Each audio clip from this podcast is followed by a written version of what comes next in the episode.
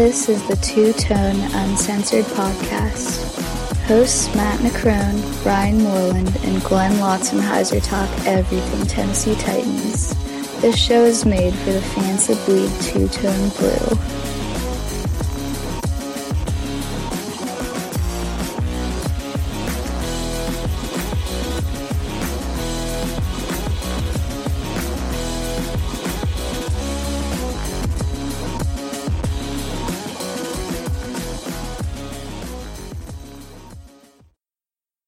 This is Kevin Dyson, former Tennessee Titan, and you're listening to Two Tone Uncensored.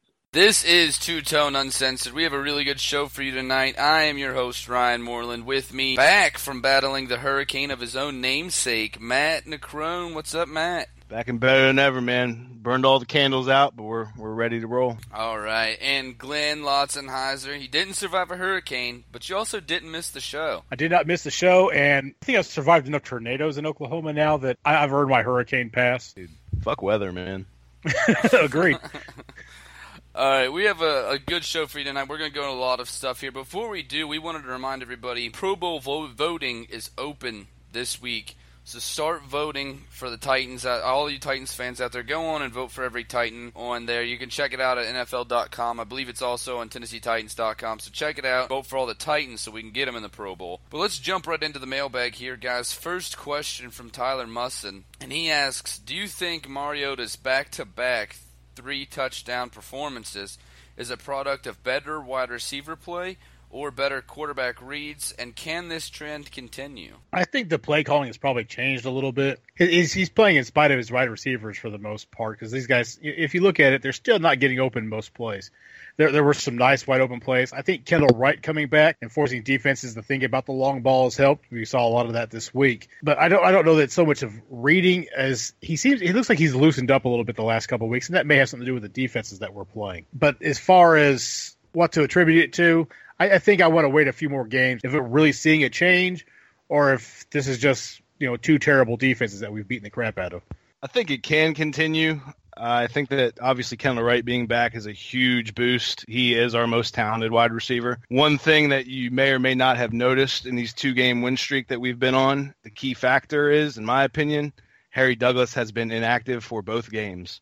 Having Johnson on the field, whether he's you know a solid contributor or not, I think definitely makes up for the lack of production of Harry Douglas or or the lack of mistakes that Harry would basically bring when he's on the field. I don't know if, if you guys even noticed he was on it or not, but I, I'd like to see him inactive from here on out. Um, Matt with the Douglas hate. yeah, it is what it is. I mean, he's very lackluster to say the least. But I I think with Mariota's uh, performance, it has gotten a little bit better. Still progressing, as we say all the time. You know, he is still learning. Robiskie's getting slowly getting better at his play calling. There's a few things I disagree with with this past week's game, but I still I think we are progressing even with him.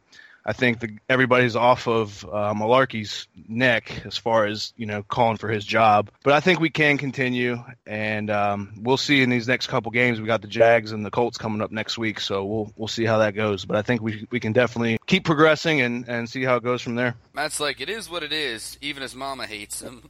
Jeez. No, I think you guys bring up some great points here. I think a lot of it has to do with Mariota not forcing plays right now. Is you know, Glenn just said playing looser. He's not. You see him sliding instead of trying to force that ball there.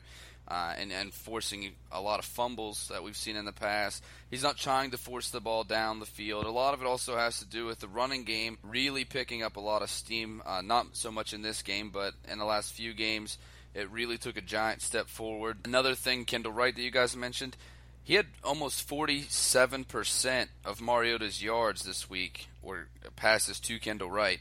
So obviously a, a huge factor. The lower level of talent that we're playing right now with these teams, but a big thing is play action, and they've really worked out the kinks in play action. Marcus went five for six, 144 yards, two touchdowns, and a perfect passer rating when throwing on play action. And if you look at his numbers comparatively to what he was doing in the beginning of the year, he was really struggling in play action attempts. Now they're getting more time. They're learning that they don't have to hit the bootleg every single time. That this offensive line's good enough that he can play action, stay in the pocket, just step up and fire a pass downfield. And, you know, we saw him have a lot of success with that this week. We saw it with Miami as well. I think that has a lot to do with it. And I think it can continue because obviously we played two weak defenses, but we're also ironing out all of these wrinkles. You know, we're getting better at play action. Kendall Wright's back has a huge factor. Mariota not forcing plays a big factor. So, you know, I think obviously as the the competition gets better, it's going to be harder. Um, but I think that we're starting to do a lot of things that are going to make us more successful when we do have to play good defenses. But still, I mean, next week we're not going to be playing a good defense. So obviously, I think it'll continue into next week. Yeah, man. I I think honestly he's improved drastically as far as when he's running with the ball, protecting it. As far as like when you know he's going, he'll slide. He's he's probably the best sliding QB in the league for whatever that's worth. But I mean, when he's not trying to put everything on his shoulders, he makes smart plays. When he tries to, he had that bad interception last game, which I know he wish he had that back. But that was just, it's one of those things where you're going to mis- make mistakes, but you know you'll learn from it. When he does tuck and run, he's making great slides. He's not getting hit. That's the that's the biggest thing. We want him healthy, and he's doing what he needs to to make sure he doesn't take those big hits. Hats off to the offensive line too, playing so good because if you remember, both of those injuries last year did not come on runs. They came when Marcus was in the pocket. So offensive line play is a big factor in that as well. Next one sent in by Devin Mills. He asks, "Do you think Mularkey secures his job with a victory over the Colts this weekend?" I don't think a victory over the Colts proves anything other than the Colts are just terrible. Uh, a loss hurts his cause quite a bit, but I don't know that beating the Colts and getting to a winning record this week seven will uh, secure his job. But the team seems to be moving on the right track. Uh, I think we can all say that, they've been getting better week to week in at least some phase here or there. The fact that we're beating easy teams, that doesn't save your job. We'll see what happens towards the end of the season, but I think right now he's done enough to show that the team is moving in the right direction. His job is probably already secure for next season unless we just fall apart. Yeah, I was about to say the exact same thing. I don't I don't think it secures it, but it's a big, big win for sure.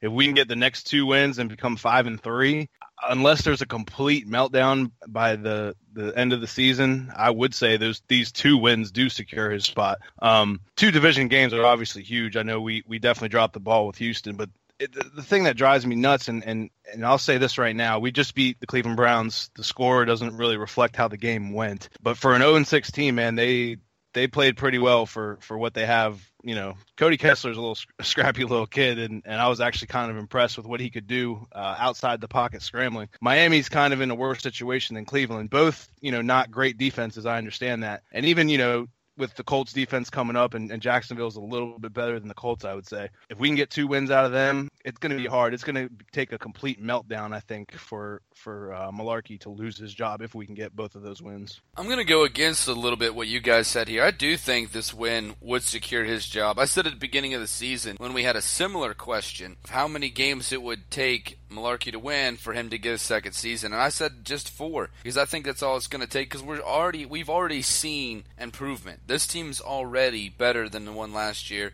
No matter what we do the rest of the season, we know that now. Unless you know, like you guys said, the wheels just completely come off and it's just a, a disaster the rest of the time. If we lose close games, we're still better than we were last year. You know, there's a, been a lot of improvement, a lot of different areas. You know, the the offensive line, uh, even the secondary has been playing better. A lot of that has to do with health um, more than talent. But the running game, obviously, a giant difference. I think that with this win, he gets those four games. He's going to get a chance at a second season. Ken Whisenhunt got two games, and that at least bought him a ticket to a second season. Although he didn't last very long into that second season. So I think Mularkey's done enough right now. He gets another win. He'll get four wins, and that's enough to keep him on a second season because of we're growing. It's a new system, and obviously we have improved. But I do think that if he only wins four games, he'll start out next season on the hot seat. So you know, it's he'll put himself kind of in the same position that Ken did when he was here if he's not able to get a little bit more than that. Moving on to the next question, though, Wesley Thornton uh, sends this one in. With Kendall Wright's success against the Browns, will we finally open it up to more three wide receiver sets? I It's hard to say, man. I, I do think we should, but I don't know if we will. I think that uh, running is still our thing. I think honestly, the better solution is to not necessarily take Tajae out of the starting lineup to put Kendall Wright in there because Kendall's obviously very successful in the slot with the three receiver set. But I would rather see them interchange in and out as far as it doesn't matter to me who starts. I mean, obviously the game really doesn't matter until you, you start get get going anyway. But I think with what we're trying to do, the two tight end set is probably a better formation for us. But I mean, as long as we can see more Kendall on the field. I know Tajae's kind of regressed a little bit. I do like having Andre on the field, and obviously I've already discussed how I feel about uh, Harry Douglas. I don't want to see him on the field for any reason. So I mean, I, I would rather see more of a, a Jace Amaro on the field than opposed to three receivers. But at the same time, whatever's working. If we can run the ball in the three receiver set, then then why not? But I think we should just keep with what we're doing if it's working, and just kind of interchange Wright and Sharpe. I don't feel that we need a lot of three receiver sets. I do want them to have them out there. I don't want them to all just be in bunches like we do on third down sometime. But you know, they got to switch it up as much as possible just to give the other teams as much film work to do as possible, so that they do more work prepping for the game. And every time you put another set out there, the defensive coordinator has got to break that down. Get his guys ready for it. It's one more thing they have to have in their mind that hey, they might come at us with this and might come at us with that. I, I heard Kendall Wright talking this week that Robiskie came to him. They spent about five minutes going over that play that they hit where he had to dive to catch the ball, score the touchdown. It was so amazing. And they, they missed on it in practice. They couldn't make that connection. He said that Robiskie, you know, made it clear that this is going to happen in the game this is going to be open for us. You have to be able to hit this. And it's part of the uh, play calling where, since we don't have so much speed up field, they're kind of bunching the sets so that they they can go east and west across the patterns to get open enough to go north. Which you know I've mentioned that a couple times this season already. That you know it, whenever you're in there in tight formations, the idea is that you're going to be able to escape out on the edge of the defense and then maybe gain some extra yards that way. And that's what we've been doing. I mean, we saw Walker do that earlier on in the season where he would creep out. We, we saw Fasano do that this week for a touchdown. You bring guys across the pattern and they get a chance to get the ball, and all of a sudden they end up being deeper down the field. So that's where your deep plays come from when you have a slower offense like we do. I don't know that I want to see more three wide receiver sets, but if Fasano's hurt and they do bring Amaro out there, then we're obviously passing more from that set because Amaro's not a great blocker. Like I said, I don't want to see more three receiver sets, but I do want to see a continual changing of the sets so that we keep teams not quite sure what they're going to see from week to week without getting away from the power run game that we need to work. Were you surprised, Glenn, that we were able to move the ball and put up so many points without using Delanie Walker? Delanie had his part in this game too, but yeah, I mean, I'm not surprised because their defense was spending a lot of time paying attention to him. They took away certain parts of the game. They focused real hard on DeMarco Murray and Delanie Walker. He said, You're not going to have your two best weapons, so you're going to have to beat us with other people. And so we were doing more of the, the big plays down the field. Uh, we were hitting Fasano, we were hitting Wright because we, we weren't getting a strong ground game going. So I'm not really surprised that they had success without Walker because their defense isn't good enough to spend that much attention stuffing the run and stopping Walker and still be able to stop the other players on the field. I agree. You know, a lot of what you said there, Glenn. I think that Delanie Walker's major role in this game was taking defenders off of other guys. I know that he didn't get the numbers that we're used to Delanie getting, but a big part of that was just he was getting double team, triple team at, at certain points, and it opened up opened up the rest of the field for the ability for us to do a lot of other things. You know, like you said, Fasano, Supernaw even had a, a nice catch for a first down. It opened up a lot of things for us because they were really focusing on Delanie Walker and DeMarco Murray, as you said. Going back to the original question, though, I don't want to see a whole lot of three wide receiver sets. I would like to see him for a lot of what Glenn said there about making it harder on the on the incoming defensive coordinator for the next team you play. But this is still a running team first, and even though we did not have a great game running the football, this is where we need to focus. This needs to be you know what we do, and and that's what we are going to do. That's what we're going to stick with is trying to run the ball, trying to run it downhill with this exotic smash mouth offense. So I don't want to see a ton of it just because uh, you know I think we have more success when we run the ball down the hill and then we come off of play action. I just talked about earlier how good Mariota was coming off of play action, so I, I want that to be our main mo. But obviously, throw the three wide receiver sets in there, uh, especially with Wright back. It does add you know another wrinkle to this offense that makes it hard because he's a guy that can get open and he's a guy that can burn you in the open field for sure. So you know I'd like to see some of it, but I still don't want it to be like a big part of our offense. Just another little thing that makes it hard to game plan against us and something to throw in there every now and again. Next question going in here, Logan Gillespie sends this one in. We are sitting at 500 right now, six games into the season. Looking ahead into this schedule, how confident are you that we can stay at the 500 mark or maybe get above the 500 mark by the time the season ends? I think there's reason to believe that we can be at the 500 mark, possibly higher, but you know, I, I, think the 500 mark is what we should be honestly looking for, and that could win this division. This division is so bad that 500 may be good enough. I'd really like for us not to be that team that has a losing record and makes it into the playoffs. I just I can't stand that. I'd rather see them reseed, you know, for the playoffs than put a losing team in the playoffs over a team that has won nine, ten games because they're better than the division leader on a terrible division. Yeah, I think 500 is definitely possible. I think these next two games are really going to set the tone to see where this team goes. Even let's just say we go four and four at the end of it, I really do think that we could still have the upper hand in this division. I don't know who the favorite is. I guess obviously it's the Texans with their record right now. We're a more talented team than the Texans, in my opinion. They have better, a more potent offense maybe than we do, but as a whole, I, I really think we're a better team. We shouldn't have lost that game. I think we'll be able to prove it later down on the line. I'm not sure when when we play them next. I'm pretty sure it's close to the end of the season when we do play them again. I think we could see 500 500 easily. And let's just say we do go five and three after these two weeks. I think that it's really going to pick the fan base up. For one, we haven't really talked about it yet. We definitely had a home field advantage this week. It was great to see. It's something we haven't had all year. I think if we can get behind them for these next two games and we end up five and three, the team is going to catch a spark. And over 500, I don't know. We'll basically have to just you know go game by game and see where we are. But I definitely think 500 could win the division. So depending on these next two games, they're they're definitely going to be real big games. I think it's going to be tough. It's a tough road ahead, and it really does start, as Matt was just saying, with these next two games. Divisional games at home with the Colts and Jags. These are games we got to win. And if we really want to stay at that 500 or above mark, I think we have to win these next two games. And they are going to set the tone for the rest of the season. Because you look, we still have Green Bay, and I know they're not playing well, but that's still a good team and they still have four weeks to figure it all out before they play us. You have the Broncos, who are having their own struggles, but still a good team. Kansas City's struggling, but still a good team. It, it's hard to say right now. Every team that we play right now for the rest of the season is a beatable team. As good as Denver looked, they're really struggling. As good as Green Bay's roster is, they're really struggling. Kansas City cannot win on the road to save their life, but too bad we play them at home. And then all the rest are, you know, divisional games, the Chargers and the Bears. Everybody that we play is beatable, but we have to be able to execute. And I think it really sets with setting the tone in these next two games and winning these next two games. And if we can win both of them, I think we finish at 500 or better. If we can win one, it it's going to make it hard. It's going to make it muddy there. We'll, we might be able to get still to 500, but it really starts with these next two games. And I just want to talk real quick on a point that Matt made. Is we did have a home field advantage this week against a team that does tend to travel pretty well.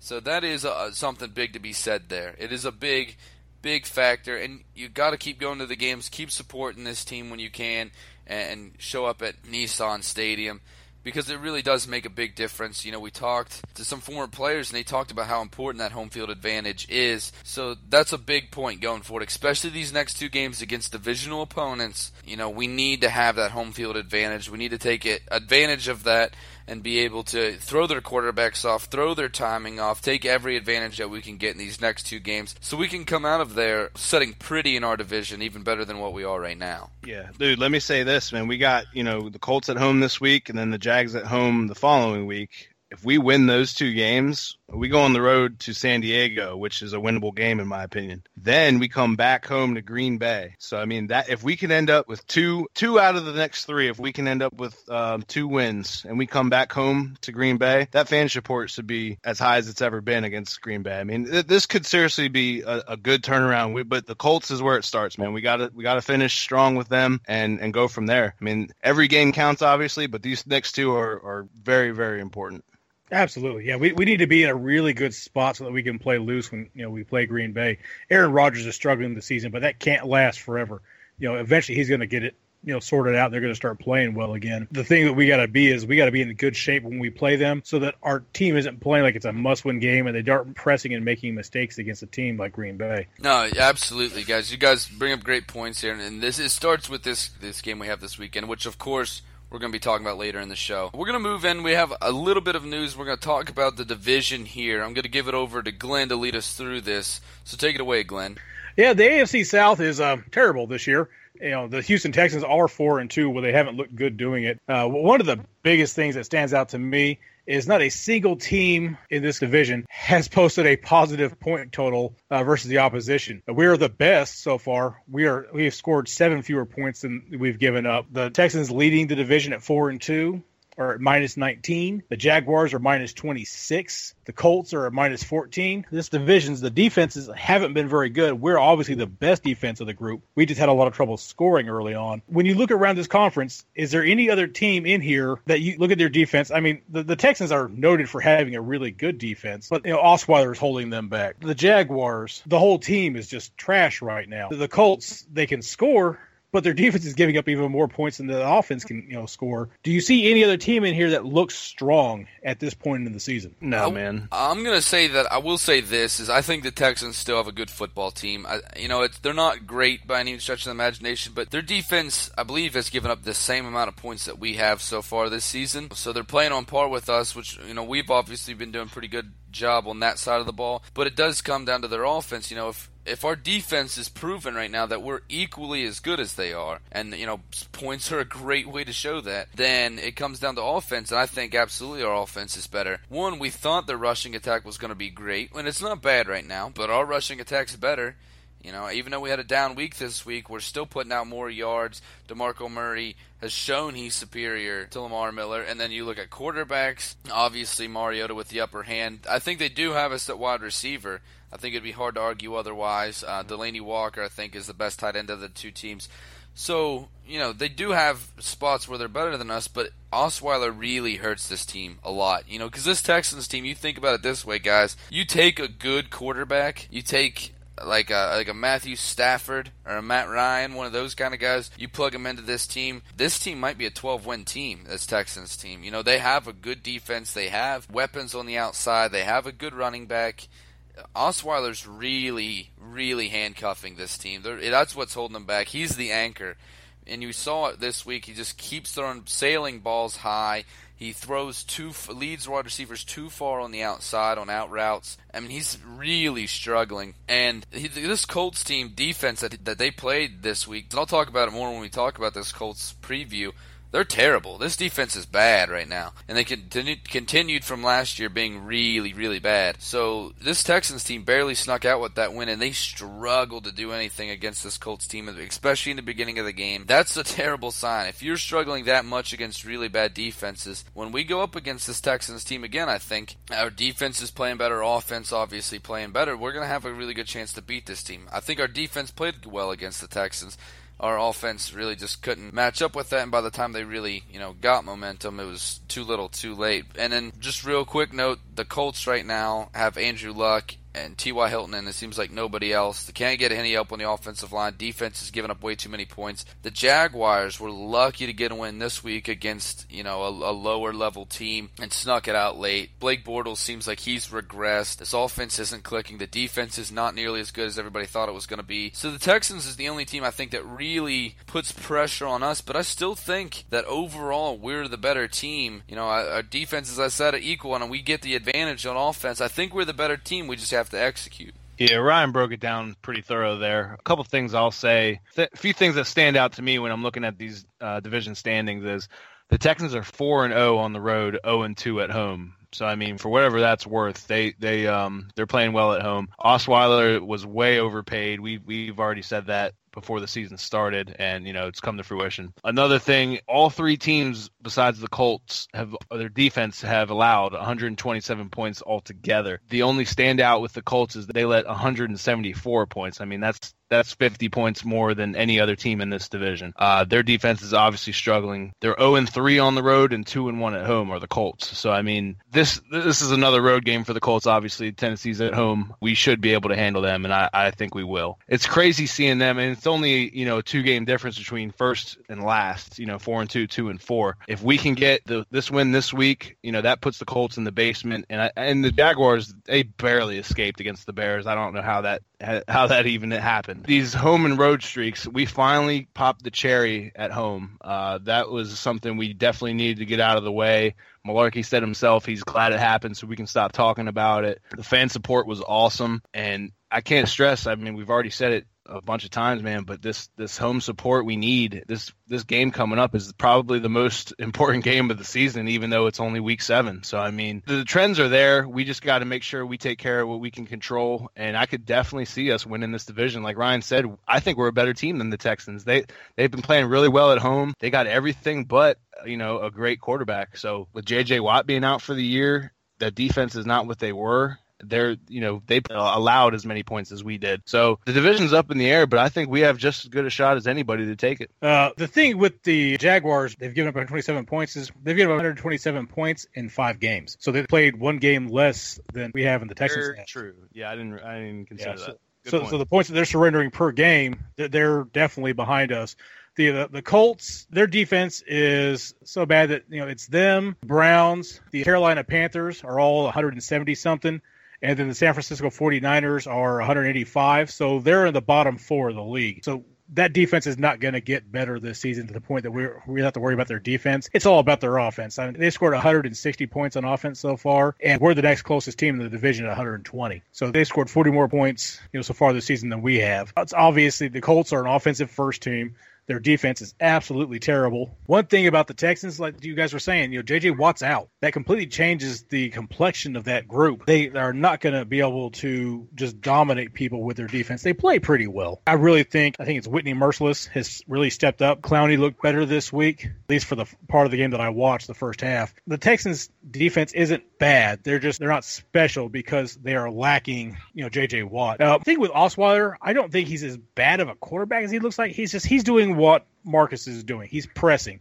He's trying to earn that contract that you know they gave him, and he can't do it. I don't think he's a good enough quarterback to ever earn that contract that they gave him. But you know, he, he walked away from the Broncos. That was his best chance to be a good quarterback. And with the contract that he signed with the Texans, he's never going to live up to that contract. He might as well stop worrying about it and just try to play loose and see what he can do. I'll ask you guys a question real quick before we move off the division here. Is what right now that we've gone a little bit into the season, what record do you think it'll take for Tennessee to win this division outright? Eight and eight, I guess. It's hard to say, man. I, I could see a seven and nine team winning this division, but a lot of things have to happen. For one, we have to win, obviously most importantly. But the Texans, they they got to start losing some home games, man. They've they've been pretty hot at home, and I think to be honest with you, I wouldn't be surprised if we do take this division if we end up with like a nine and seven record, and I could see that happening. Yeah, like, like I said earlier, I think eight and eight can win it. I really don't want us to win it at seven and nine or six and ten.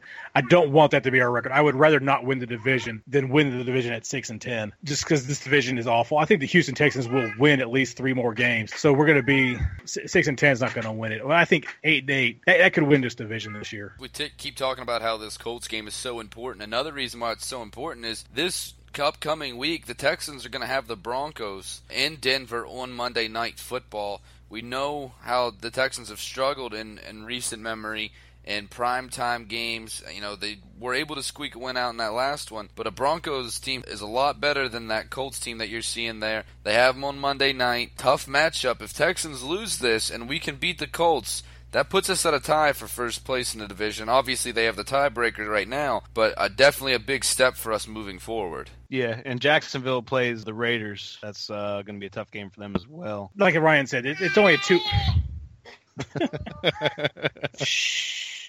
like Ryan said, it's only a two game difference between the winners and the losers right now, and none of these teams are really that good. I don't see any reason why we can't be the division winner. We just have to continue this streak that we're working on. The offense has to continue to evolve, and I think we're going to be all right in the end. All right, guys, let's head into a commercial break here. When we come back, let's break down this Browns game that we saw and then look ahead at this Colts game that we've been talking about so much. So we'll be right back after a quick commercial break.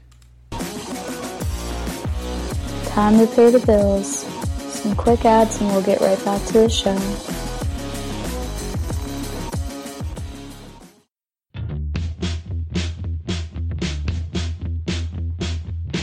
Hey, this is Ryan. And Rich from the Free Parking Show. Our show is a sports podcast hosted by four sports journalists and features shows like Beers and Cheers, Par for Discourse, and our NFL preview, the 32 team parking garage. Check us out on Stitcher, Spreaker, and our website, www.freeparking.com.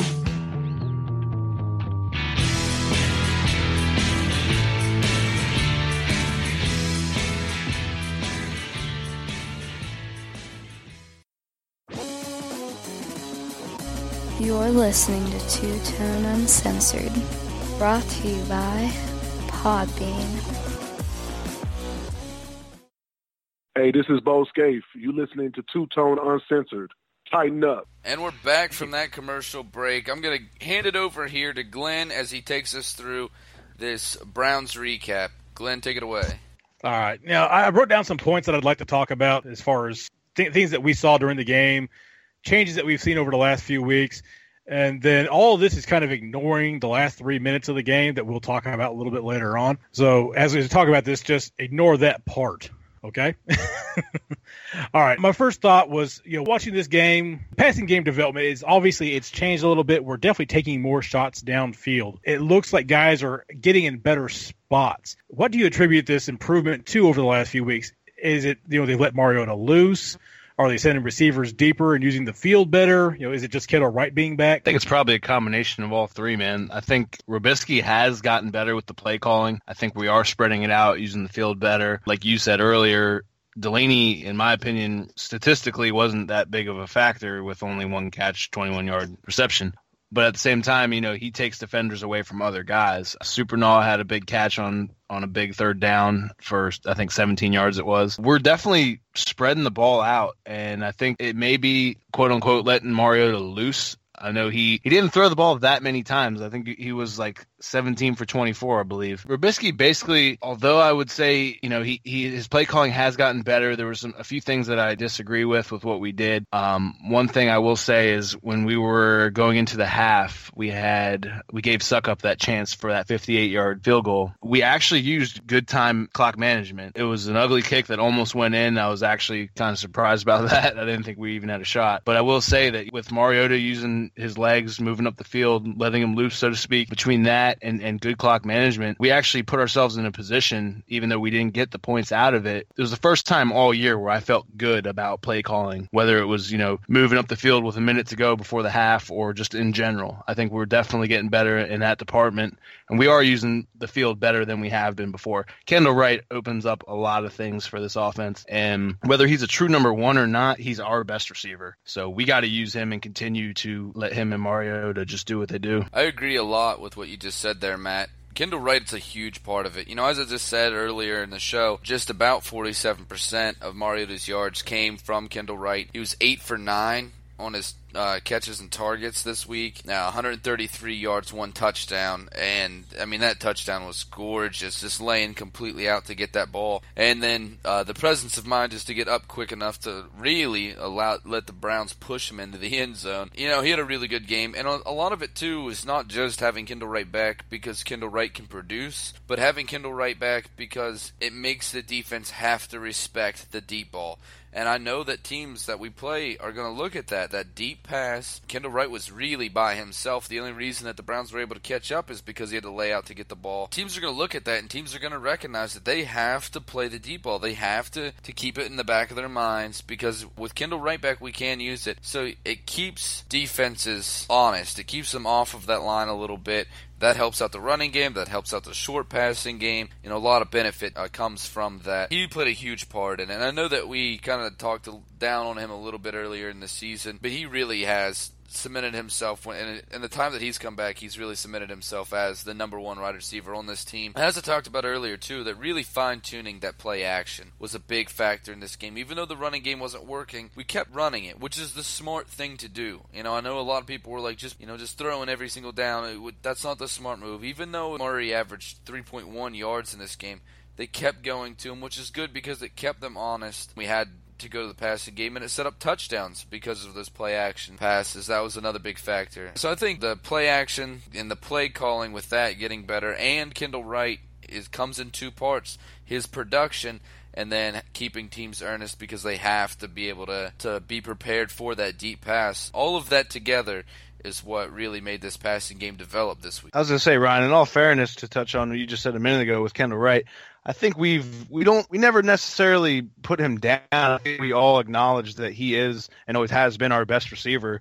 We've said that all along. It's always been his attitude, and I'm not so sure. You know, moving forward, let's just say he he has games like he had this past week, helps us win. This is his contract year, whether it's for us or another team, and I think this is a big big point to bring up. I'm not so sure that unless we do succeed, get into the playoffs, or you know have a somewhat successful season, that he's going to stick around, whether he's productive or not. I know that he's always had that on the fence attitude, whether he wants to be here or he doesn't want to be here. I think these remaining games in, in the season is going to determine, you know, where he stands with this team. And I'd like to see him stay. I'd like to see him productive, but I don't know that he wants to be here. We've never questioned his ability. It's always been his attitude. The thing with Kendall Wright is, you know, he's been hurt a bunch, and that's what everybody was down on him before. And that is the whole thing. Is everybody was like, you know, he'd be awesome if he could stay on the field. You know, if, if he were playing, that would, you know, be important. But he doesn't play. As far as him coming back next year, I think it's going to be a question of what he's asking. If he says, you know, hey, I play, you know, a, a good second half of the season this year, you should give me number one money and pay me. I don't think they bring him back. I don't think Jon Robinson will bother to pay up for that. But at the same time, if he's willing to take a friendly contract, you know, something that helps the Titans out, you know, if he's willing to be here so that whatever young wide receiver we bring in from this next draft, because I think we've all agreed that we're bringing in a burner we're bringing in a more dynamic receiver than after Kendall Wright, what everybody else on the field is. And if he wants to stay around and be a part of that and be with Marcus, then that's great. Otherwise, he may end up going for a team that has one of the better quarterbacks in the league and just trying to get his his chance to showcase his ability with you know an Aaron Rodgers, a Tom Brady, somebody like that. Yeah, I agree. I'll say this before you, you go on, Ryan. I think honestly, broken record, but these games coming up from here on out are going to determine. I don't think he's decided what he wants to do. Let's assume he has a good season the rest of the way. I don't think there's one way or the other he's decided whether he wants to stay or go. Let, us just say his production falls off. I don't think there's any way he stays here. But if he has a productive season, I don't think one way or the other his mind is made up right now. I'm gonna actually disagree with you. I think it goes the other way, Matt. I think if he if he like completely falls off, completely declines, then we'll say like zero percent performance the rest of the year. Then I think you might see him go. But if he plays poorly enough, I think we'll retain him because he'll be cheap. I think the better he plays, the harder he is to keep because he sees how much a lot of these players are getting in free agency. We all know that free agency is where you go to get overpaid for the talents that you have until a point. You know, if he comes comes out and just like elite wide receiver kind of plays, he starts looking like an elite wide receiver, then obviously we're going to retain him. But up until you get to like about that level, you know, he's just getting more expensive. That's all he's doing. Like by the better he plays is is getting more expensive, and that's why I think you'll see him leave. Uh, so I think worse he plays is the more likely he'll end up staying on this team, just because we're going out and we're gonna get wide receivers, but we're still gonna need people under them, and we, you know, we have guys like Douglas that's nearing in the end of his career, Andre Johnson, who is you can count the snaps into the end of his career, and then you know a lot of guys that just haven't been performing well. So you really don't have a lot of wide receivers there. So it's not like we can get rid of a lot of people. So I think you know the better he plays, the more expensive he gets, the less likely he's going to be here. I think the main problem with him is that he's not the prototypical number one receiver meaning you know he's what is he 5'10 he's not a great receiver but he's it's hard to even put him in a category. I think he's i guess better than good if that makes any sense. But i mean he can be he can be somewhat great but i don't think he's like he's not julio jones. He's not odell beckham or whoever. He just doesn't have that ability for a number one and i think we can find that moving on without him but at the same time, I think we're definitely better positioned to keep him. And I, I, I don't know how it's going to play out, and I don't think he knows how it's going to play out. For the right price, I'd like to. Oh yeah, I'd like to keep him. He's a valuable piece. Yeah, I would like to keep him too for the right price. So that is the big stipulation. That's the asterisk on the end of that is for the right price. Because if we can get a guy like you know Juju Smith or, or your boy in Clemson, Matt, to come in Then you have Kendall Wright playing as as the number two under that guy for next you know couple of years. That's a very good thought to entertain. You know that makes me happy to have a guy like that, and Kendall Wright and a playmaker, and then a really really solid number one, like a true number one wide receiver. You know that would make our offense very very dynamic, and and I would love to see that, but it has to be for the right price and.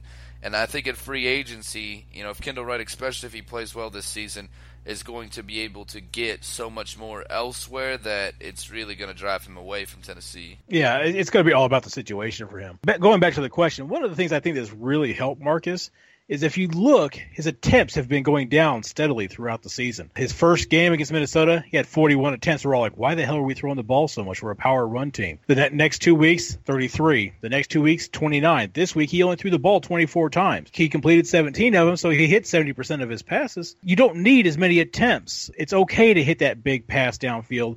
I thought it was kind of odd during the game that you know we were taking just big shots, and that's where we were doing the chunk plays that normally we're the ones who give up. I thought it was odd that we were the ones who were, you know, seeking that against the Browns. It kind of felt like we were the you know, the team playing against us, like how how it has been for the most part. But this is also by far his best week for uh, yards per uh, completion. Uh, his average pass netted 11.8 yards this week.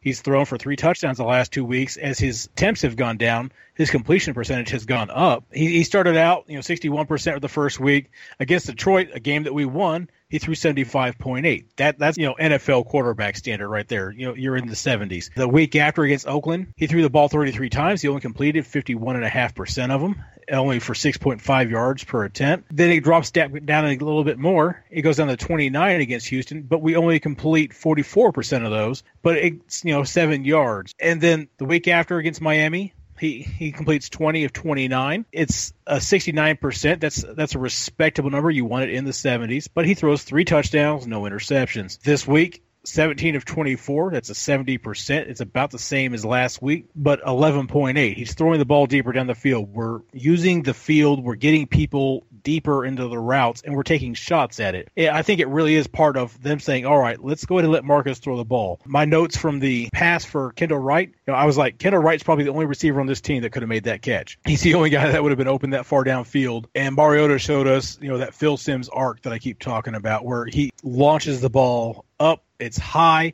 It's a big high ball. It's the only way he can get it down the field. So it's all about timing for him. He's probably the only receiver we have that could have made that catch gotten up and gotten into the end zone. He's the only guy who, that we have that would be agile enough to have made all that happen right there. It was a perfect pass for Kendall Wright to be the guy laying out for getting that. And Marcus, that's probably all he's got as far as an arm goes. And I really don't mind him sending these rainbow arcs down the field like Phil Simms used to. You know, I, I brought that up last week or the week before, somewhere in there. You know, he, he has to throw the ball high on a high arc and let his guy run her and go get it.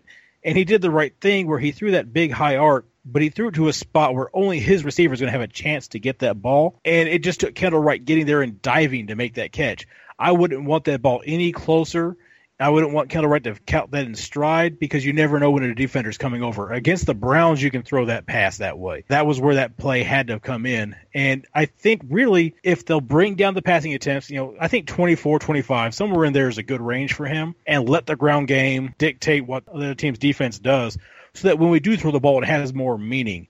You know, we're, taking shots downfield. We're running the ball. We're forcing team defenses to focus on what's happening up close. We do play action. We bring receivers and tight ends across the field. That's that's their chance to get open. Is going east west to get north. And if we keep doing things like that, I think that that could be the formula that this team can win with in the passing game. I agree a lot with what you said there. I think two big points for the reason that we threw that the deep ball was having Kendall Wright back, and it really I know we've had him back for a couple of weeks now, but he he wasn't 100% and he didn't get a lot of snaps the first week and I, I think he was about at 100% last week and had a good game and then this week we're really seeing him I mean had a phenomenal game but also because we were playing the Browns, you know, and we were playing the Browns that it didn't have Joe Haden out there, so it's two corners that you can pick on, on on both sides. You know, so their defense allowed us to do a lot more. But it is exciting because, you know, looking a little bit ahead now to next week, there's two corners out there that you can pick on because this secondary's well, you know, one of the worst in the league the Colts have. It's going to be easy for us to move the ball if we want to, just like that. I think it was a good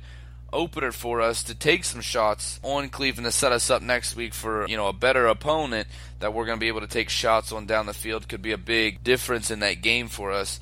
So those two things combined, I think, is a lot of why we took the deeper shots in this game. But it's something always great to practice, always great, especially when you have divisional foe that has a defense that's you know similar setup, you know better up front than they are in the back, and you can get a lot of those long shots on them. Let me just say, with that Kendall Wright pass, I think Mariota is is really undervalued on on how good of a throw that was. Everybody's saying that Kendall had to stretch out. After watching it over and over Kendall slowed down to find the ball. I don't think he was in full stride and barely, you know, dove and catch with all he had. Mariota's pass was pretty legit, if you ask me. I don't, I don't think it was that far fetched that, you know, in, in real time, I think it was like, wow, Kendall Wright just made the play of his life. But it really wasn't that bad of a throw. I think Mariota's not getting enough credit for that. Probably did take Kendall Wright to get down there open, opposed to any of our other guys doing it. But I do think you know both both players made a great play. And I don't know how you guys felt, Glenn. I'll ask you. They when when Kendall stretched out and made that play, I'm pretty sure he knocked the wind out of himself when he did it. But great state of mind to get his knee two inches off the ground before the you know the Browns defenders pushed him in the end zone. But I was scared that he got hurt again. I don't know how you felt about it, but I I thought for sure maybe he had he had aggravated something or you know deja vu all over again. Yeah, I had that same thought run through my head, and it's just it's something about being a Titans fan, and you've seen it happen before. He, he laid out for that pass, he landed on the ball. I was thinking, oh damn, he just cracked a rib. You know, when, when he got, he managed to get back up and get knocked into the end zone, and he's walking off the field. You can tell he's hurt and he's in pain. And any of us would have been. If you make a diving catch and you land with all your body weight on the ball in your solar plexus, you're gonna be a little messed up. I mean, that's how that works. Yeah. And I was just, I was scared. I was like, man, he's hurt again. He, he like that's going to be the big play of the season, and he's done. You know, I was, I was thinking he had cracked a rib, broke his sternum, something like that, just because it's Kendall Wright. We're used to little things hurting him. Yeah, man. But hey, if you know with no wind in your body and, and, you got the state of mind to get up and, and move two feet to get in the end zone, that's that's awesome. Absolutely, and I, I wrote that down. You know, no one else in this team, uh, as far as our receiving corps, could have gotten back up and gotten into the end zone in that condition most most guys they make that catch, they lay out, they knock the breath out of them, and then they like they, they roll over and they're hurting. You, you see it every year where some guy will make, he make a diving catch, he'll land on the ball and he'll fumble because he's like, oh my god, I hurt. Kendall Wright's like, I'm gonna fucking score, and then I'm gonna cry about this. yep. It's impressive too, Definitely. considering how uh, Kendall Wright's not a big guy; he's a littler guy, and when he dove, I mean, he stretched out every inch that he could have. I mean, if that ball was just you know a little bit further down the field, there's no way he makes that catch. He, I mean, he really laid out to get that, and it was, I mean, it was a, it was a very impressive catch, un, unbelievable catch. And he said it like nobody else in this team would have been able to make that catch. There's not a lot of people in the league, you know. I mean, you could count them off. Uh, wide receivers that can make that catch. He laid out. I mean, he was completely parallel to the playing surface. It, was an absolutely fantastic catch. Like Matt said, Marcus threw a perfect strike on that. That was like, and I was saying too, that's the only spot I want that ball to be. It's at the very end of his ability to get there, just so that nobody else can come over and get the ball. And Kendall did. He, he shortened up his steps, acquiring the ball as he turns to look for it and then makes that beautiful dive. And everybody in that play deserves credit for what they did. Marcus threw a perfect rainbow. Kendall made a perfect dive, a perfect catch, did a great job of getting back to his feet, just getting knocked into the end zone. Hey, and you also forgot the Browns did a perfect job of letting Kendall Wright beat him deep, and a great job of pushing him into the end zone. There you go. you know, I think they can do that any week they want. I think they can dial up that play anytime. Oh, yeah, I'll, dial, I'll say this, guys: the Browns being zero oh and six are probably one of the better zero oh and six teams I've ever seen. They're, they're for what they have, they did not play a bad game, and I know you know, and, and, it's crazy because I'm so used to our defense being so bad. Statistically, dude, we're like top ten in in a lot of categories. Like, so we're we're not a bad team. It, it's weird to say, like, because I and and I wasn't here last week, and I said I was going to say something earlier about Jason McCourty has played great these last couple weeks. I'll and even Perrish Cox has improved a, lot. It's weird to say because you know we're finally getting like Orakpo's been solid. If that dude doesn't make Pro Bowl, I'm gonna fucking be irate. He's been killing it. He's the most. I don't know if he's the well. Actually, De- Demarco Murray did not come in free free agent acquisition, so I, I will say Orakpo is probably our best free agent acquisition in the last however many years. He's been more than solid, and I and I do think he makes Pro Bowl this year. But our corners have stepped up. Everybody except Brice McCain played awesome yesterday. I, I think Brice, McCain, and you know he didn't he didn't play horrible. I think as a whole, we're obviously getting better, but McCourty has definitely stepped up these last few weeks and I've bashed him all year, and it, you know, I'll admit I'll, he, he's gotten better. I wasn't wrong at the time, but I'll definitely give him credit right now. I was gonna say that that's in my game notes here, and something that we need to talk about is we need to talk about how uh, Cox and McCourty have responded. You know, just, a few weeks ago, Cox was on notice to the entire league. Everybody was like, "We're gonna go at this guy. We're gonna make this guy." You know, step up his game or go away. They're, they were going to try to make him quit and he has absolutely responded these last three games. Both him and McCourty have really shown that they should be the starting guys on this team. I agree to that point, but also, and not to take away from anything what they're doing, they're playing great football. You know, these two right now are really getting it done. It is impressive. You can't say enough about it. But they've played three weak quarterbacks in a row now. You know, Osweiler, it was really impressive that McCourty took Hopkins completely out of the game, but now we're seeing everybody take Hopkins out of the game because Osweiler can't get the ball there. You know, Kessler, he did have a good game, but he's still not a good quarterback. Tannehill just seems to just stay like level out. He kept getting better and better, and then leveled out the last couple years right at below average. We haven't played a good quarterback. I want to see what they're going to do next week when we do play a really good quarterback. Well, we got one coming up with Andrew Luck, so we'll see how it goes. Definitely, the opposing quarterbacks have a big part to do with how well those guys have looked. They're all pressing. They're all trying to make things happen, and they, they don't have that fine control ball placement.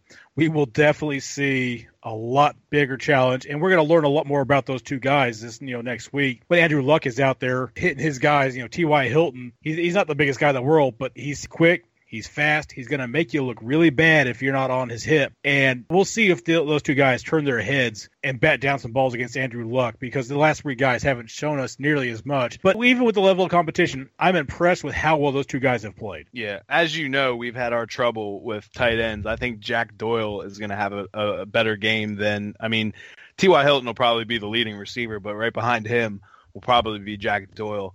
I know Moncrief is still out. I think Moncrief would give us some trouble. Uh, but Phillip Dorsett has not performed the way they would like him to. So I, I think that if we can focus on Ty, get him out of the game. If Jack Doyle's the guy beating us, then you know I, I think we'll have success. The other thing to think of too is they do have Dwayne Allen from yeah, yeah Dwayne Allen. Dwayne Allen's a good player, but they're not. I don't know what it is. He he's usually hurt. As I say, he gets hurt every game what it amounts to, yeah, he's pretty in- injury prone. He's a great tight end. He's more of a pass catcher than anything else they don't. They, I don't know what it is because I don't follow the Colts games that closely. Um, but I'll say that it's like every two games they'll go heavy Jack Doyle and then randomly uh, Dwayne Allen will have a good game. So I, I would guess that with Jack Doyle being a former Titan, he definitely would probably be the guy to go to in this game. And we do struggle with tight ends, so both of those guys definitely need to be accounted for. I was yeah, just going to say our our interior um, linemen need to step up in this game because we have struggled against tight ends a lot. And even when we pull safeties down, it doesn't seem like it helps a whole lot. So I'm looking a lot from Rashad Johnson here. I'm looking a lot at our interior uh, linebackers because they really need to step up and stop this guy because he can. You know, as we've seen, Barnidge had a good game against us. We've let tight ends kill us. I mean, that kid from Houston, Federer Watson, whoever his name is, he had a good game against us. Fedor Fiedorowicz. I like the way Ryan said it better. Yeah, yeah Feder Watson. Not Feder important. Watson, Feder Watson Heisel. Gotcha. Barnidge barely got his name mentioned, so I'm not mentioning him. He doesn't deserve it yet. Hey, you you touched on a good point with Rashad Johnson. I said this before the game this week it's definitely time for Kevin Byard to see way more playing time. Ironically, that's what happened this week. Rashad Johnson definitely dropped the ball literally on that onside kick, and and honestly, I'm I've not been impressed with his play. I don't think we see him around next year. I want to see more Kevin Byard, and I want to see it now. Yeah, that's what I called for. You know, a couple weeks ago when Searcy got hurt, was that we need Byard on the field. I, I, like him and Stafford as a pair a whole lot more than I like Johnson and any of the other guys. Uh, I, I, was really excited for Johnson when he came here. I knew that he wasn't going to be the guy he had been as far as his stats were concerned because he didn't have the players around him that he had on that Arizona defense. But I thought that he would be a little bit more of a playmaker for us. You know, he, he's one of those guys where it's all about that big play here and there, but the lows have been lower than I expected them to be. And I, I don't hold the kickoff return against him because our special teams finds a way to screw it up every single week. Yeah. I think honestly, man, going back to this past draft with with Byard in the third round, I think that's going to be a steal in, in the years to come. I don't know what it is about him.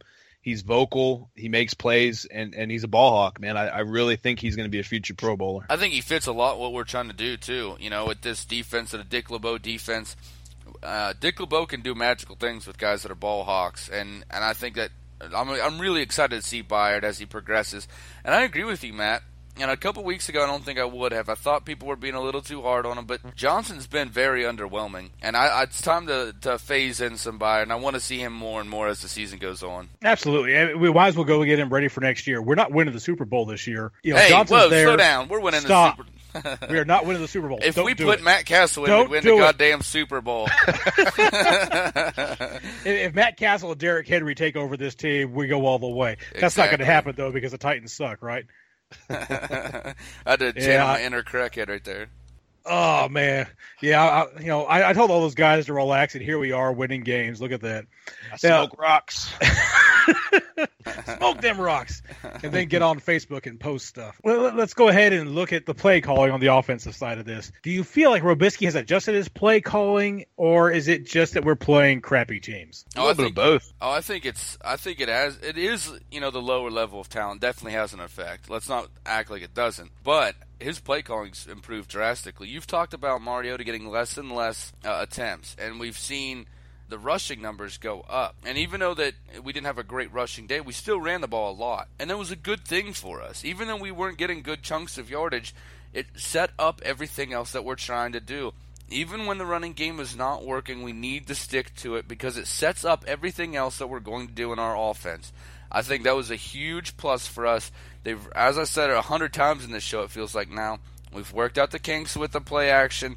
We're, I thought the play calling was a lot better in this game. Yeah, my answer would be a little bit of both. I think the play calling has gotten better. I'll say that uh, one thing I did not like was the fact that um, we only saw Derrick Henry in a limited fashion. He ran twice for seven yards, which was not really where we saw him. He also had two catches for 20 yards. My thing is, although the play calling is getting better, if they see DeMarco struggling, what I was call- calling for while it was going on was let's let's see uh, Henry get in there and pound the ball. The one thing, and I'm going to ask you guys what you thought. The biggest thing that stood out to me with Derrick Henry was he was not, in my eyes, he was not running hard. He was he was getting the ball, waiting for the hit. Like he would stand there instead of moving forward, he was standing there waiting for the hit and had his arm out, waiting to stiff arm somebody. But he wasn't moving forward. He was waiting for them to come to him, and he just he didn't look right to me. I don't know if you guys saw that or not, but it, it, it definitely stuck out to me. Yeah, I had that same question with him. I didn't know quite what he was up to.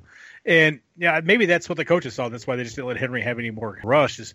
What really stood out to me was that DeMarco didn't have a single catch this game. That was really strange to me. I don't know. I didn't look closely enough whenever I was watching the game if there was just a spy on him every time he came out of the backfield. I don't know if they even ran any pass routes for him. It was just really odd for me that, you know, one of our leading receivers being DeMarco Murray didn't have a single catch. I'll say this: Derrick Henry is a good back, but he's not a one or two step guy. He has to get those three, four steps. So I thought a lot of it was him. He slows down to make these little sideways sideways cuts, these little you know fancy footwork, but then he doesn't get enough time to get that steam built back up because he's not a guy that's going to cut right off of a stop and, and be going fast. You know, he just doesn't. He's too big and to be able to do that. So he needs those three, four steps, and it seems like he just got too fancy with his footwork at the beginning of the play. Then when he had a hole, he only had two steps, and it, he's not he doesn't have that burst to be able to explode off two steps and get downfield because he is a bigger guy. I thought that had a lot to do with it. But I had the same thing with Matt is during this game, I was like, why don't we just run Derrick Henry and just bruise this front seven for one drive? Just put Derrick Henry in and just pound the shit out of the front seven of the Browns. Then bring DeMarco Murray back in, you know, after they're they're all bloodied and bruised up, and let him take over again. I thought that would have been a better idea. Yeah, I could have seen us doing that. I was thinking that maybe the reason they didn't run Henry more was just the Browns absolutely sold out against the run this game. They were sending the house every time.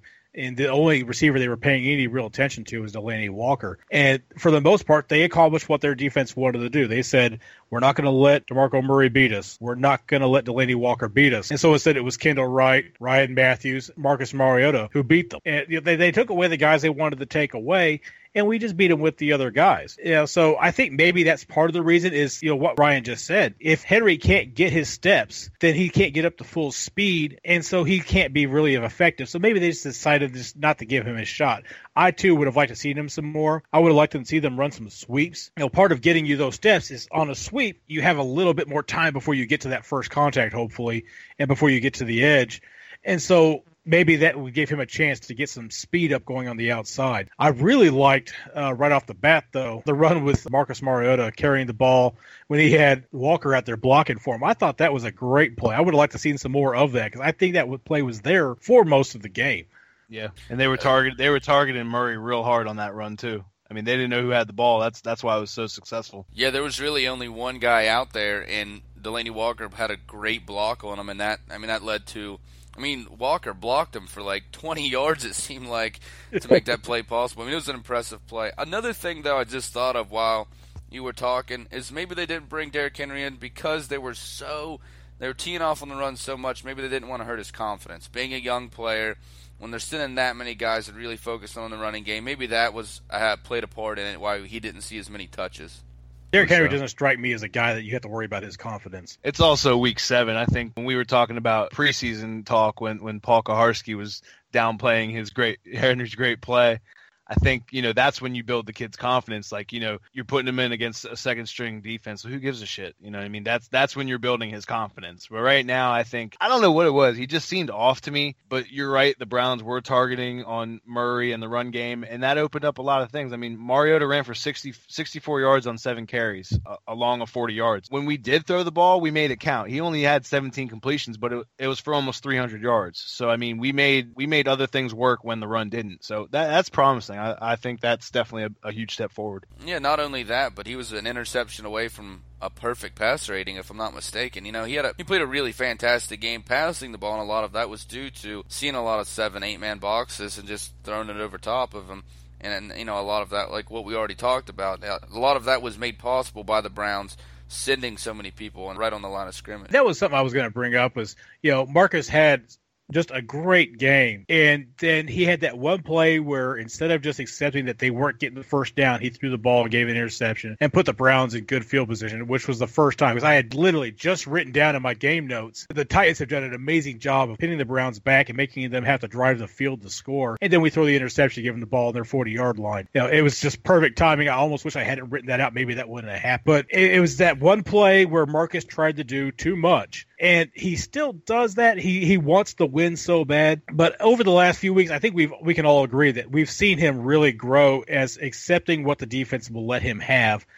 And then you just get one play here or there where okay marcus let's not do that. Yeah i'm okay with blaming you for that play glenn. I can take it. We, we now, still won. I, I, will happily take the bad play it was it was a bad play but you look at any quarterback in the nfl every tom brady does it. And, you know well aaron rodgers has doing it a lot lately but every quarterback throws one to two passes a game that can be intercepted. It happens to everybody. And this was this was a bad play and it was him forcing a little bit. But overall, you know, we still won the game and he still had a really brilliant game. So it's it was one mistake and I know Marcus is the kind of guy that when he watches film, he's not going to be watching film on those touchdowns. He's going to be watching that, seeing what he did, and, and fixing it. Because for the most part, he has really fixed that. That I need to take over the game mentality. And you know we've seen it in the last few weeks where he's played brilliantly since he stopped doing that. And it just it peeked its head out just a little bit on that play, but really he played a fantastic game, so I'm not worried about it. All right, so on defense, they did a great job of responding to that play. I mean, the very next play, it's a sack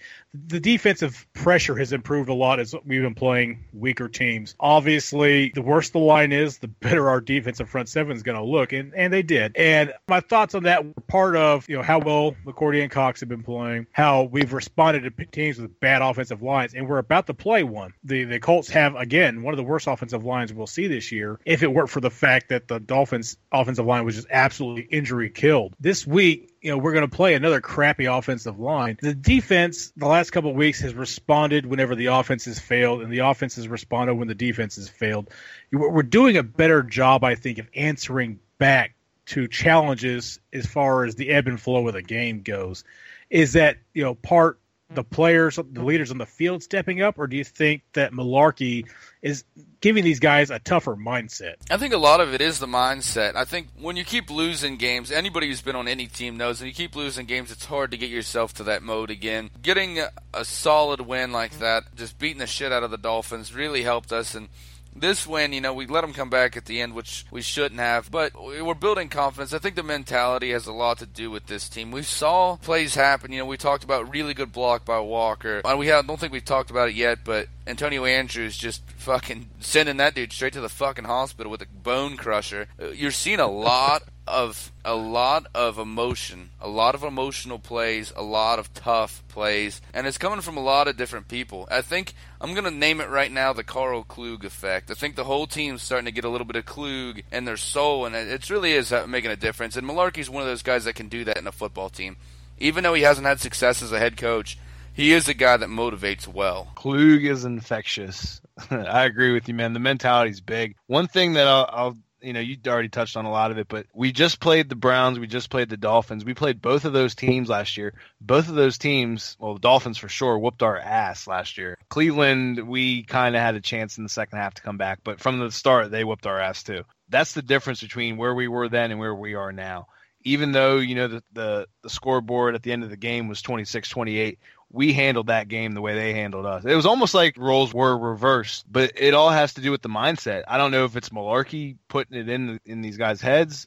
I'd like to think so. I don't know if that's the case or not, but I do agree with you as far as just a complete different mindset of where we were before and where we are now. We're already matched our win total last year. We're a different team this year. We're not a Super Bowl caliber team at the moment you know, we've preached this all off season, you know, for the last however many weeks. We are headed in the right direction. We are getting to where we need to be. It starts with your mindset. I mean, these guys are if, if, we can the one thing i still complain about more than anything about this team is missed tackles and i think guys are over pursuing their their tackles and i think that's part of what we're doing. Our special teams is awful for one, but I think with the pieces we're getting in place, and you know, a year or two ahead, a year or two moving forward with our draft picks and free agency and whatnot, I think we can be you know a very very relevant team moving forward. But it all starts right now with the mindset. I agree. I agree with a lot of what you said there, Matt. And it's it is a lot of mindset, and it is a much different team. And and another point to add on to that is look at the teams we have lost to this season. You're talking about an undefeated Vikings team, a one loss Raiders team and a two loss Texans team. At the beginning of this year, we said to make the difference, to be the team that we need to be to grow this year, you got to be able to beat that middle of the road and, and lesser teams. And the middle of the road and lesser teams that we've played so far, even though I think the Texans are going to end up being the middle of the road. So take them out right now because right now they're above middle of the road. But the Lions, middle of the road team, get a win. The Dolphins, below average, get a win. And then Browns, basement of the NFL, get a win we're handling the games that we really need to. We said at the beginning of the year, you got to beat those middle of the road teams in order to be a good team, and we're doing that. You know, we've two of our losses for sure, mm-hmm. without a shadow of a doubt. We lost two really good teams that are headed to the playoffs. Yeah, and that's one of the things I thought about when you know Mularkey was talking about doing the smash mouth team. You know, this is an old style mm-hmm. offense. You know, the, the idea that you're going to run the ball and pound it down the field, control the clock. That that that mindset is we're going to beat the teams that we should beat. And that's what we're doing. And that's where we need to be this year. There was nothing they could have done this offseason to have turned this into a Super Bowl caliber team. You just can't acquire that much talent on the field in one off season. It's a building process. You see it all the time. Teams are always building, slowly getting better. You know, some teams like the Browns, the factory of sadness, they never get there. They just they go for a while, they give up, they start over again. You know, but uh, a few years back, the Browns had a pretty decent defense, and they've torn it down and rebuilt it again. The Titans this year, they had to be able to beat teams that they should be able to beat. They had to be able to be more talented than at least half of their opponents to get to eight and eight. When you're running the smash mouth offense this year, you should be able to beat these middle of the road and lesser teams, and that's what we should do. That's what, as fans, we should expect. I, I, I want to thank the uh, Titans for helping Jason Irons take the bag off his head and finally winning two games in a row. It's been two years. We finally started to move in the right direction. We're beating teams that we should beat. We're doing the things that we should do, and it's going to pay off. It's just a question of patience. The Colts are not a good measuring stick. If we don't beat the Colts, then that's a bad thing. we, we should be able to beat those guys. And what we've done this year is we've put together a team and we put together a style of offense that should be able to beat about half the teams in the league. And then we've got to acquire some more talent, take that next step up. Yeah, I agree. You know, it, it is it is important, and you know what? It starts this week. This week we're playing a team that is a little bit better than I think the Dolphins are, and obviously the Browns are. And let's get into this Colts game, guys. We're talking about a team in our division that is struggling, but they still have some weapons on this team, especially on the offensive side of the ball. So, what are some things that you're looking for in this Colts matchup? I think the biggest challenge is going to be on the defensive side of the ball for us. We've seen the Colts defense. We've talked about them already this show. They're at the bottom of the league. They're they're one of the worst four defenses in the league. We should be able to go out there and do what we did to the Dolphins and just run the ball on them. I think that the uh, the play disparity, of the you know, we ran the ball more than we threw the ball. I think that continues this week because there shouldn't be any need for us to throw the ball a whole bunch.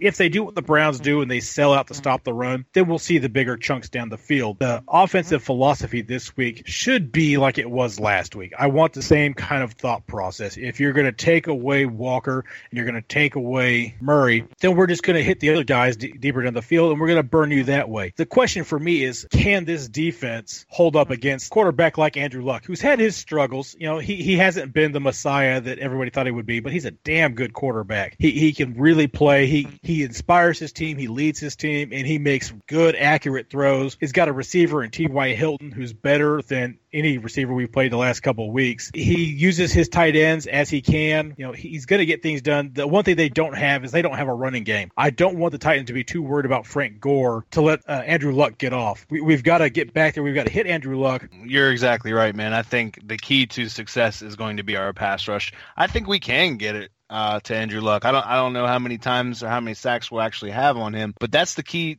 for us to win. I don't think without pressure that we can stand toe to toe defensive secondary wise against Andrew Luck. I think the pass rush will create everything for us. Their O line's been Swiss cheese all year long. I, I do think we are going to get some pressure on him. And Andrew Luck hasn't played up to his standard. I would say, I guess, to, to be blunt, he's he hasn't performed to my expectations of what I thought he would be. But at the same time, it's we know firsthand it's all about the offensive line. They have not protected him I wouldn't be surprised if we, you know, knock him out of the game. They have nobody outside, and, and, we talked about this before during our preseason stuff. Their starters are really all they have. The depth on this team is not there. You look behind Andrew Luck. Can you guys tell me who their backup is? I can tell you, I don't care. No, Scott Scott Tolzien. Yeah, exactly. Behind Gore, you know who's behind him? Probably not. Robert. I think it's Tolzien. Whatever. Yeah, it is Tolzien. Whatever. he played for Wisconsin. I know that much. But yeah, he's not shit. We got behind Gore. They got Robert Turbin. They got Josh Ferguson. A bunch of nobodies. Donte Moncrief's the playmaker. He's out of the game. If we can zero in on Ty Hilton, T.Y. Hilton, and create pressure on Andrew Luck, we can easily win this game. And breaking news, I did not know if you knew this. I'm looking at their their uh, depth chart right now. Did you guys know Akeem Ayers is a Colt? Absolutely. I didn't know that. It doesn't matter. It doesn't scare me any. it does, doesn't matter. I understand that, but he's a division rival now. I didn't. I didn't. I thought he was a Ram, but apparently he's a Colt now. So he's well, playing. He went behind. to the uh, Patriots when he left, didn't he? Yeah, and yeah. then Fisher. Of course, Fisher signed him. yeah, then then cut him. Right. But yeah, he's playing behind Robert Mathis right now. How crazy is that? Their best defender is like 40 years old Robert Mathis. I mean, there's no reason why we can't run through these guys. And Mathis no has done nothing this season. And it shows on this team, guys. They're right now they're 31st in yards allowed, 28th in points allowed in the NFL. They've given up the most big plays this year, uh, over 20 yards out of any team. They really struggle on defense. I mean, they're it's going to be, it should be, I will say this, it should be very easy for us to move the ball on this team.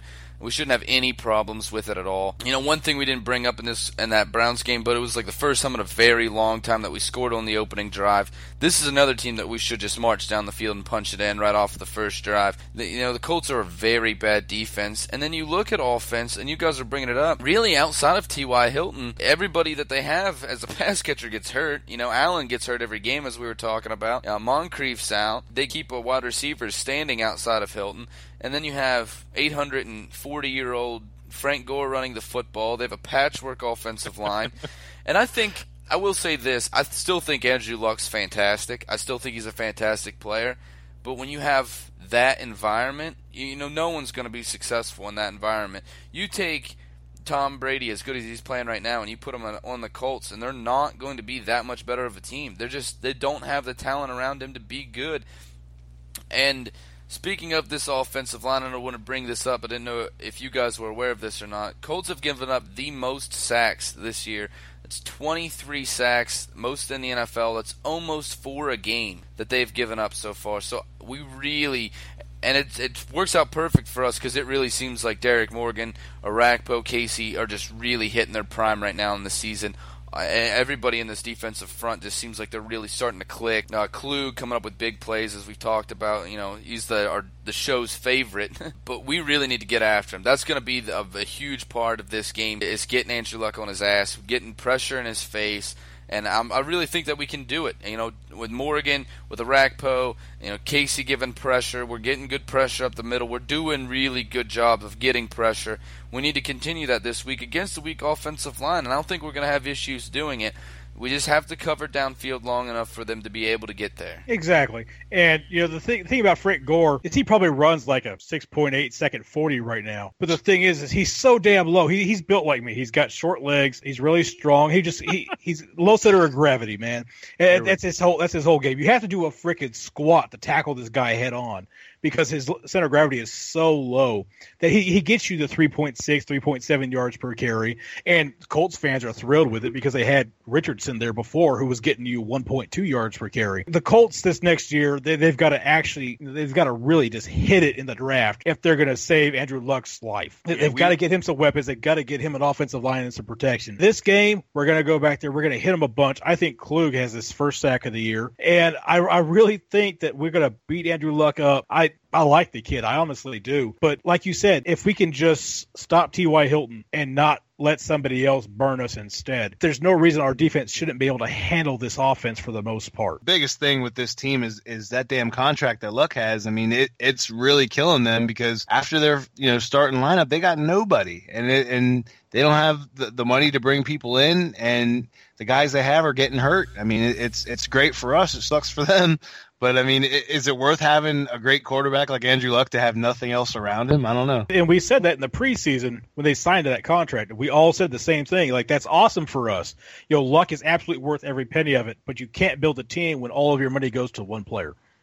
Absolutely, you know that's 100% right. And looking at this game, it's built for us to win. You know, we're we're going to be able to move the ball. They are kind of good up front on defense, but we're still going to be able to move the ball. I think offensively, it's going to look a lot like it did this week because I think they're going to tee off on the run and, and try to stop DeMarco Murray. I think it's going to give Marcus Mariota a lot of options downfield. Uh, I expect another big game out of Kendall Wright because there's nobody that really is impressive that they're going to be able to uh, in their secondary uh, you said their best defensive player, you know, is is in his 40s right now. There's nobody really on this defense. Their front is decent, uh, so they're going to tee off on the run. We're going to be able to run the play action. We're going to be able to get guys open down the field. And on defense, it's the name of the game is getting pressure. That's all we got to do is get pressure and just keep Hilton covered, and we will do just fine. You know, I, I think that this is a very winnable game for us. This will be the first win, I think, of this season that's a statement win.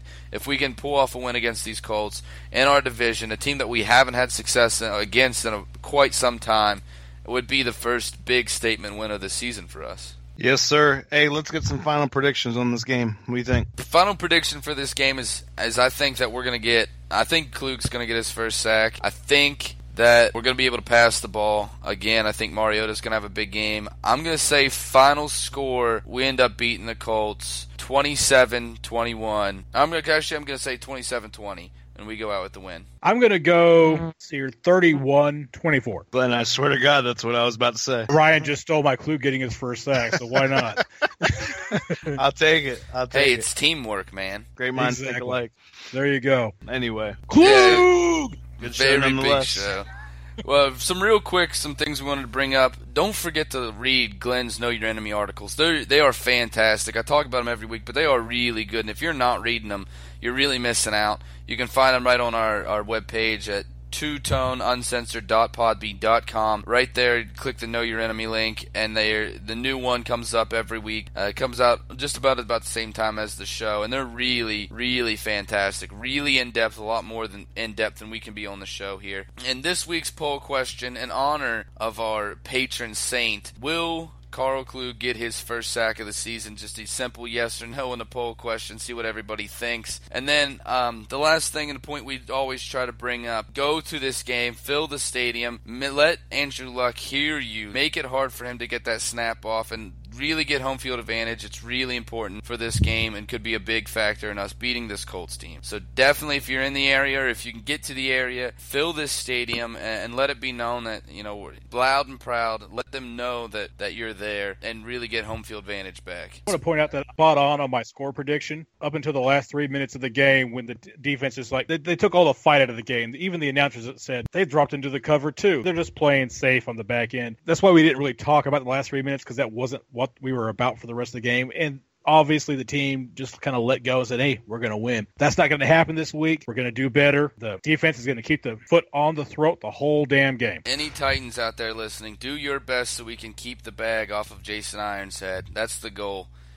for the rest of the season, keep the bag off the head. All right, everybody, have a good night. Thanks for listening. Titan Up. Klug! Podbean.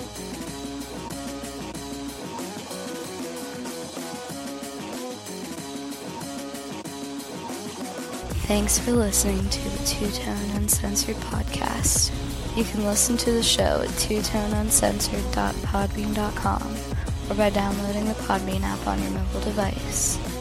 Be sure to follow the show on Twitter at Two Tone Uncensored and like us on Facebook.